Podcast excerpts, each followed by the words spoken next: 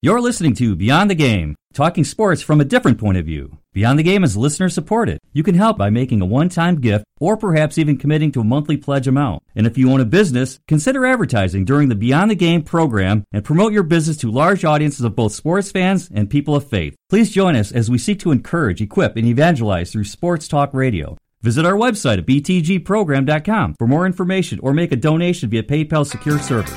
Beyond the Game thanks you for both your financial and prayerful support.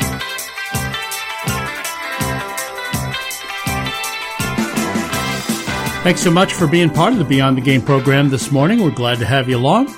Our next guest is more than likely nobody you've ever heard of.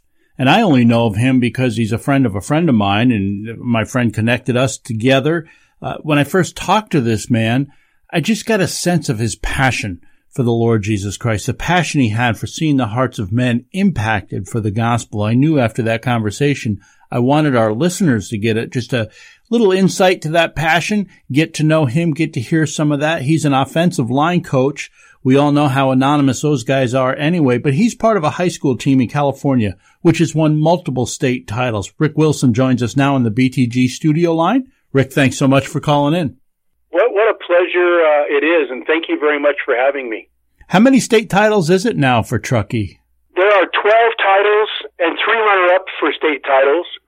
Uh, there were 17 league championships in a row, and we ran a 41 game win streak from 09 to 12. So, yeah, not bad for a 3A school, I guess. Small one. Wow.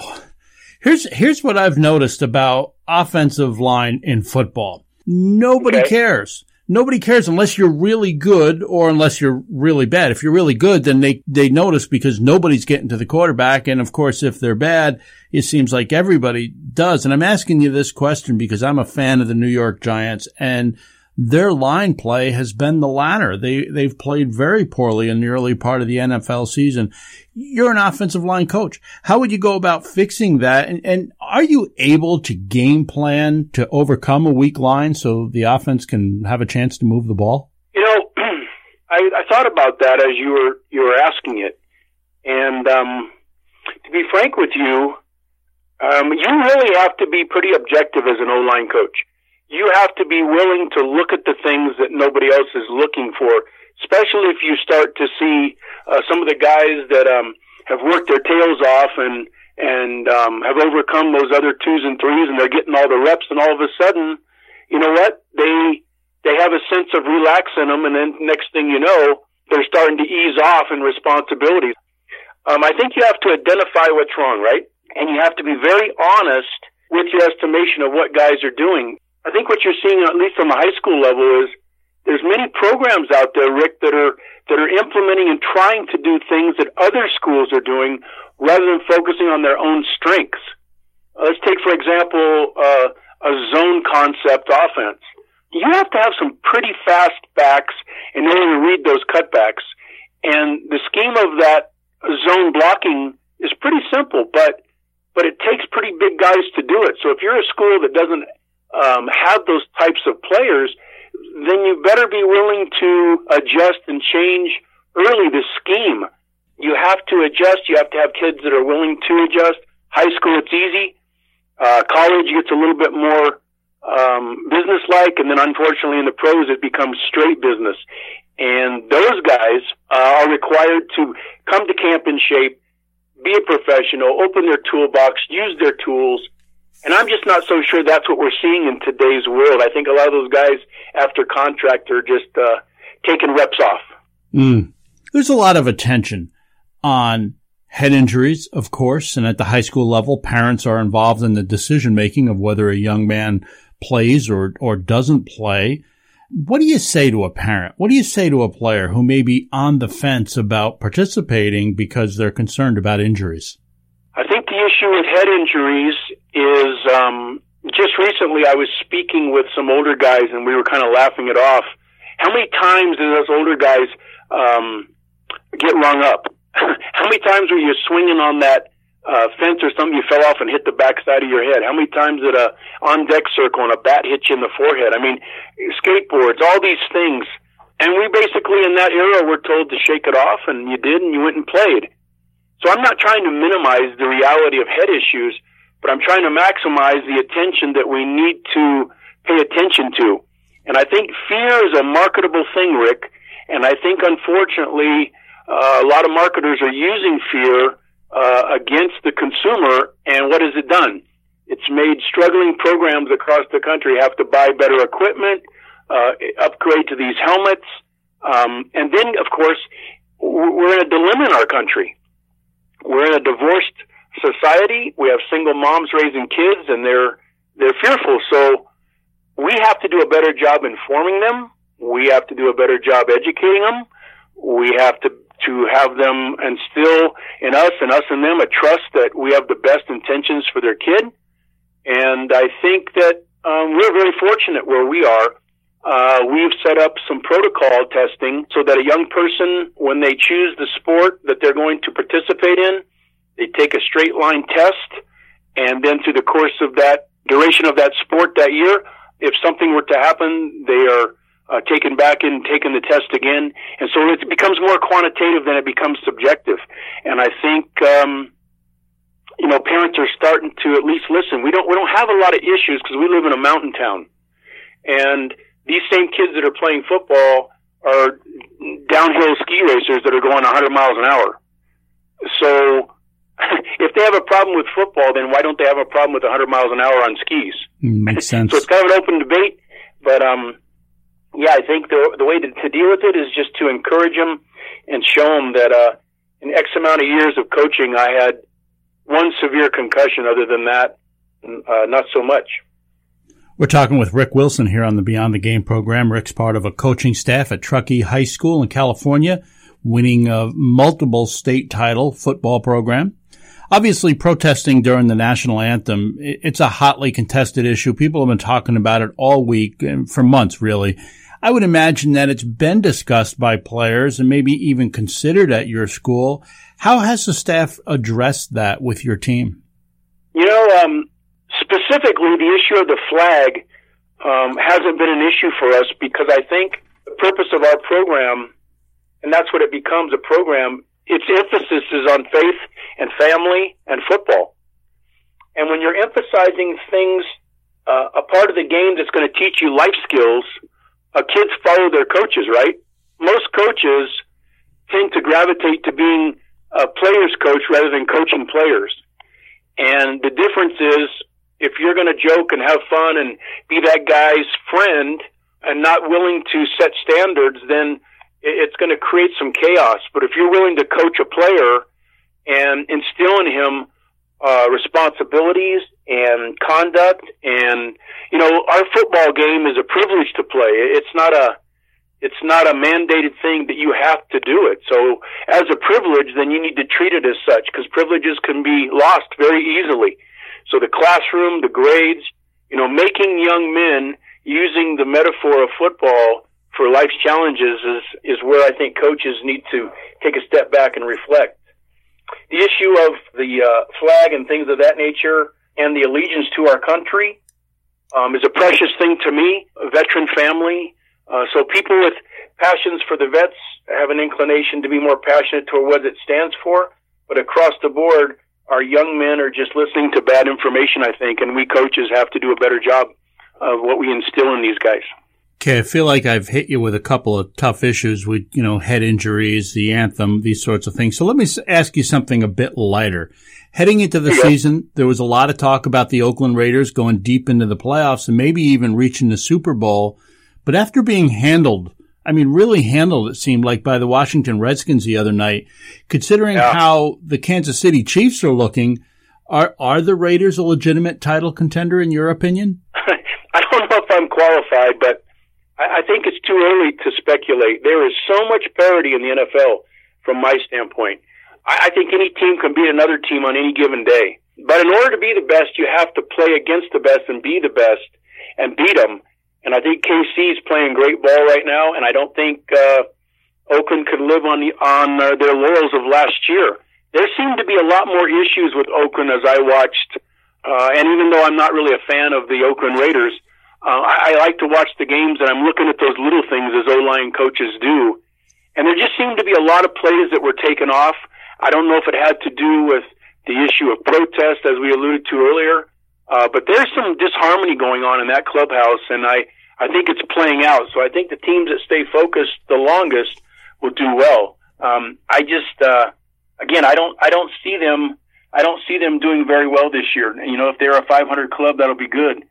Let's focus on ministry for a few moments because God has given you a special heart for men. It's apparent. And we all know that every soul is precious to the Lord, of course. But in your words, why is it so important to reach men with the gospel specifically?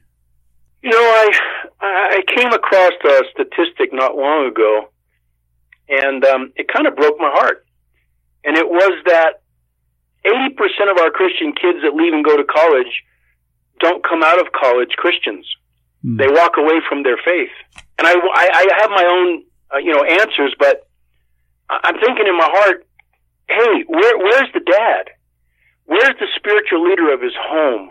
Hopefully he said no when he should have, and, and, and why didn't he discipline a little bit more, and why didn't he give those hugs and love more, and, and why aren't we preparing our kids for, for life, the life of persecution, and, and are we teaching our kids that, you know, life is about competition in essence in a lot of ways in the business world? So as I began to think about this, we, we got to a place as a church as a whole, and I've been involved with the church almost 40 years now.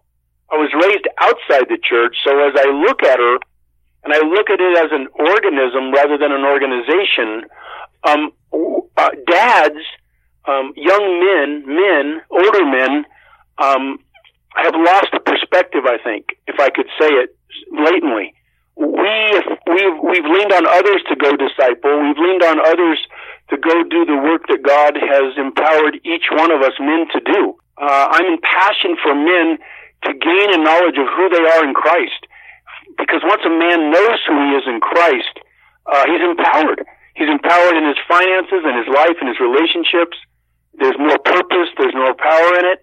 And I just think that that's one of my uh, purposes is to equip men to go back out and armor up and, and go out there and find those prodigal brothers that are lost. You've been involved in many ministries over the years, including prison ministries, even serving on the mission field. Where does God have you currently? Great question. Um, I just finished up doing some things with some gangs. I was a gang chaplain, and I've, as you alluded to, I, I've had opportunity to get into some of the prisons out here on radio and broadcast some uh, some messages to those guys, and, and the responses were awesome. Currently, Rick, I, I believe the Lord is is pressing a call in my heart to be open to go and to minister into these uh, different uh, programs with kids and churches and and uh, parachurch organizations across our country to remind them of Revelation chapter 3 that we are in that church of the last days in the church of Laodicea um, I'm encouraged to go speak to those who have addictions and and I find Ezekiel 37 is reflective of a valley of dry bones and it it seems to me uh, that we are a country walking dead. We we've lost sight of the power of what uh, Christ can do in an individual's life, and uh, the more we confront it, the more that uh, the world opposes us uh, the more I'm empowered and passionate to to go and, and spread this gospel and and uh, uh, to teach people how to mentor, to to get men, those beautiful blue collar guys that sit in everybody's churches that are so talented, but yet they don't see themselves as being used of God, and and so that's my passion to get those guys out of the seats and uh, let their hearts bleed once again for Christ. I know at times it seems that God has a sense of humor, especially towards any plans we may try to make. But if you were writing the script and certainly you're in prayer asking God to lead and direct you, what do you see yourself doing in 10 years in terms of ministry? You know, I just finished reading, um, I, I'm an avid, voracious reader, live the Bible but read books, as it were. And I just finished, uh, Andrew Murray's book on, um, the School of Obedience I could summarize Christianity in two words time and obedience. Time belongs to God. He, he rings our phone. He, he knocks on our heart. He commissions us to go. But we always have that free will choice to respond.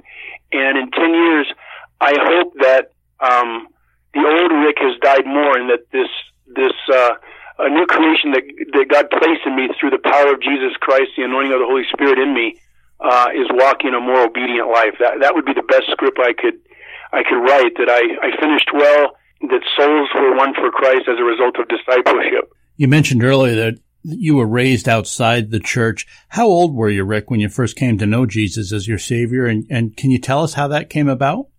Yeah, a little bit. Um, probably the same story as a lot of people have. I mean, was raised in a godless home by an alcoholic that was very severe and, and mentally abusive and physically abusive and and uh, horrible towards my mother. My gracious little mom taught me that little simple prayer of now I lay me down to sleep. I pray the Lord my soul to keep. If I should die before I wake, I pray the Lord my soul to take. Geez, I never knew it was so so deep and heady. But at the time, as a young child, that's what I had. And so my knowledge of God was through my mom's simple little prayer. And we happened to go to a church one time and my little heart responded to a gospel call and I surrendered my heart to Jesus. But unfortunately, Rick, um, nobody watered those seeds.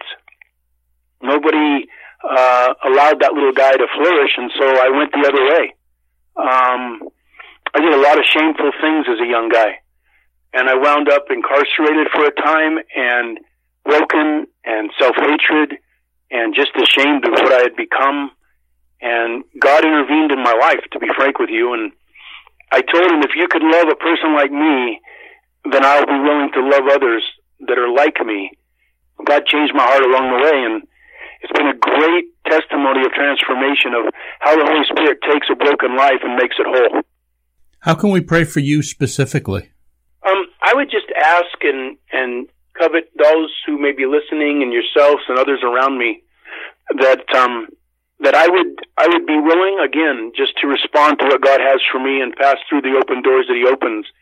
Uh, we're going to try and get to get and do some um, YouTube ministry, and I'm this year trying to get all those things lined up. But I'm such a dinosaur; I, I struggle a lot in that area, those areas. But um, just yeah, covet the prayers that, that God would open the right doors for me, and that I'd be willing to walk through them as He opens them. That'd be great. Well, we'll certainly do that. Rick, I want to thank you for coming on the program and sharing a little bit of your passion for us and sharing how you came to know Christ as your Savior. Thank you very much. Appreciate your time, and I hope your day is blessed. Thanks, my friend. Take care. That was Rick Wilson joining us on the BTG studio line. High school football coach, friend of an old friend of mine, now my friend as well. He's been part of several state championship title teams. What do you say, 12? Oh my goodness. And, and a number more runner up. Most importantly, he's a man who loves Jesus. We'll be back with more sports talk. Without the trash talk, you're listening to the Beyond the Game program.